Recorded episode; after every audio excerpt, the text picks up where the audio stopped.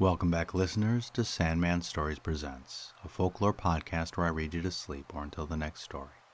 I'm your host, Dustin. Today we are back in the book of South African folk tales by James A. Honey.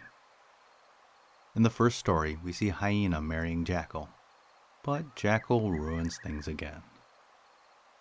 And in the second story, there's an imaginary fantastical animal named Inkalameva which tricks all of the animals and gets them killed. Can Rabbit trick it first? There are some Xhosa names for the animals, and I will say them with the English name, just so that you can keep up. But it is still cool to learn a little bit of Xhosa. Sorry for my pronunciation. Okay, let's begin. Jackal's Bride. Jackal, it is said, married Hyena, and carried off a cow belonging to the ants, to slaughter her for the wedding. And when he had slaughtered her, he put the cow skin over his bride, and when he had fixed a pole on which to hang the flesh, he placed on the top of the forked pole the hearth for the cooking, and in order to cook upon it all sorts of delicious food. Soon Lion came along, and he wished to go up. Jackal, therefore, asked his little daughter for a thong, for which he could pull Lion up and he began to pull him up. And when his face came near to the cooking pot, he cut the thong in two, so that Lion tumbled down. Then Jackal upbraided his little daughter with these words Why do you give me such an old thong? And he added, Give me a fresh thong. She gave him a new thong, and he pulled up Lion again. And when his face came near the pot which stood on the fire, he said, Open your mouth. Then he put into his mouth a hot piece of quartz, which had been boiled together with the fat, and the stone went down, burning his throat. Thus Lion died. There also came the ants running after the cow, and when Jackal saw them, he fled. Then they beat the bride in her Brookerus dress. Hyena, believing that it was Jackal, said, You tawny rogue, have you not played at beating long enough? Have you no more loving game than this? But when she had bitten a hole through the cowskin, she saw that they were other people. Then she fled, falling here and there, yet still made her escape. The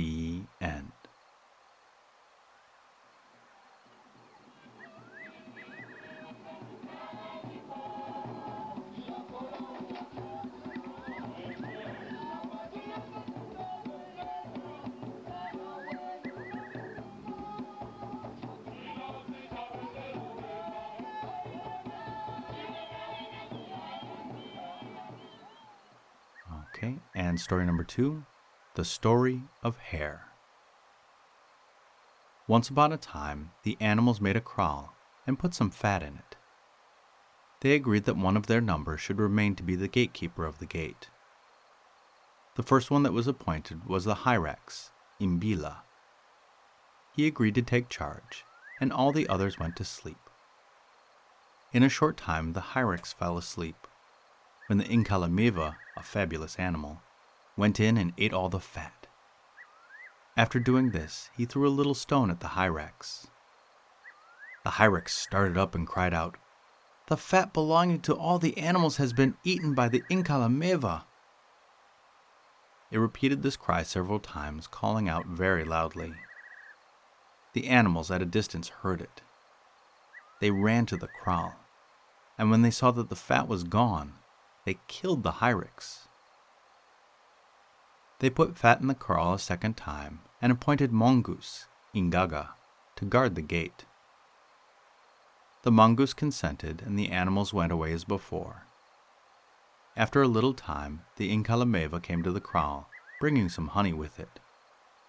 It invited the keeper of the gate to eat honey, and while the mongoose was enjoying himself, the Inkalameva went in and stole all the fat. It threw a stone at the mongoose, which caused him to look up. The mongoose cried out, The fat belonging to the animals has been eaten by the Inkalameva. As soon as the animals heard the cry, they ran to the kraal and killed the mongoose. They put Fat in the kraal for the third time and appointed the duiker, Impunzi, to be the keeper of the gate. The duiker agreed, and the others went away. In a short time, the Inkalameva made its appearance. It proposed to the Deeker that they should play hide and seek. The Deeker agreed to this. Then the Inkalameva hid itself, and the Deeker looked for it, till he was so tired that he lay down and went to sleep.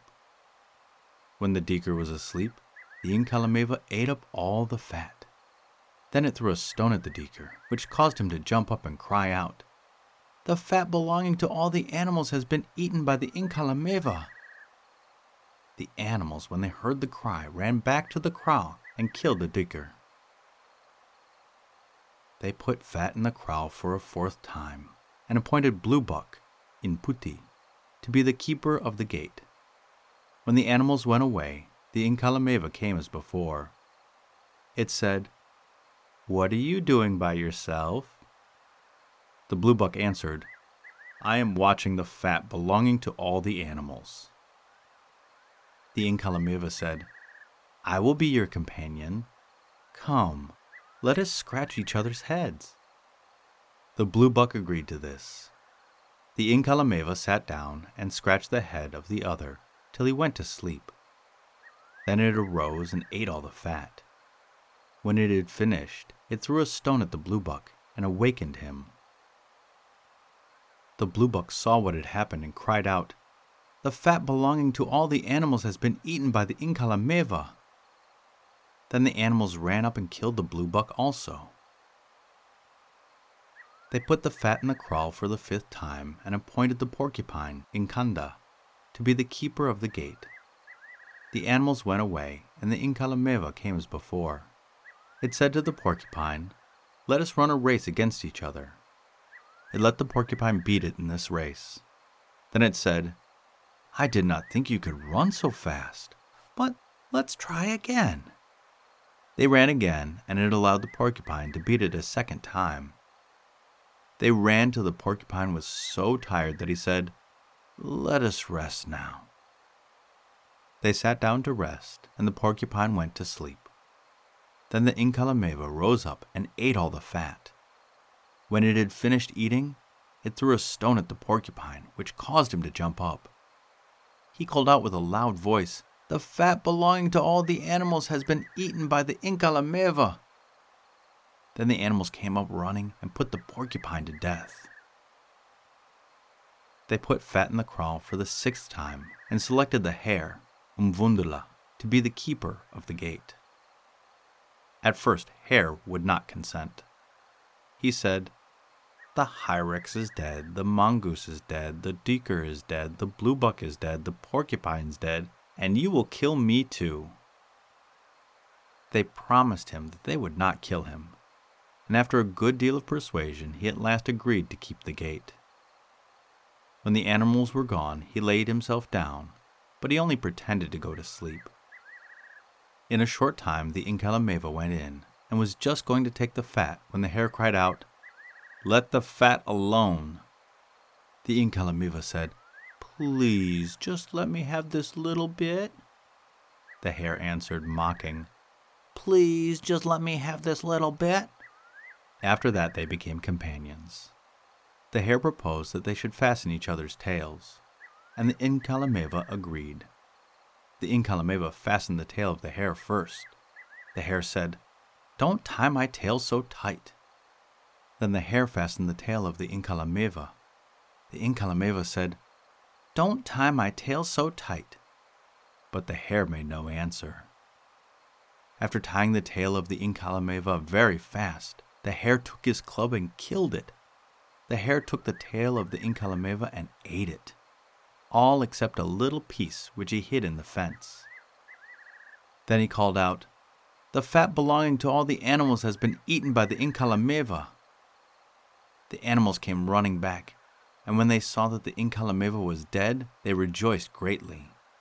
They asked the hare for the tail, which should be kept for the chief. The hare replied, The one I killed had no tail. They said, How can an Inkalameva be without a tail? They began to search, and at length they found a piece of the tail in the fence. They told the chief that the hare had eaten the tail. The chief said, Bring him to me. All the animals ran after the hare, but he fled, and they could not catch him. The hare ran into a hole, at the mouth of which the animals set a snare, and then went away. The hare remained in the hole for many days, but at length he managed to get out without being caught. He went to a place where he found the bushbuck, Imbabala, building a hut. There was a pot with meat in it on the fire. He said to the bushbuck, Can I take this little piece of meat? The bushbuck answered, You must not do it. But he took the meat and ate it all. Afterwards he whistled in a particular manner, and there fell a hailstorm which killed the bushbuck. Then he took the skin of the bushbuck and made himself a mantle. After this, the hare went into the forest to procure some weapons to fight with. When he was cutting a stick, the monkeys threw leaves upon him. He called them to come down and beat him. They came down, but he killed them with all his weapons. The end.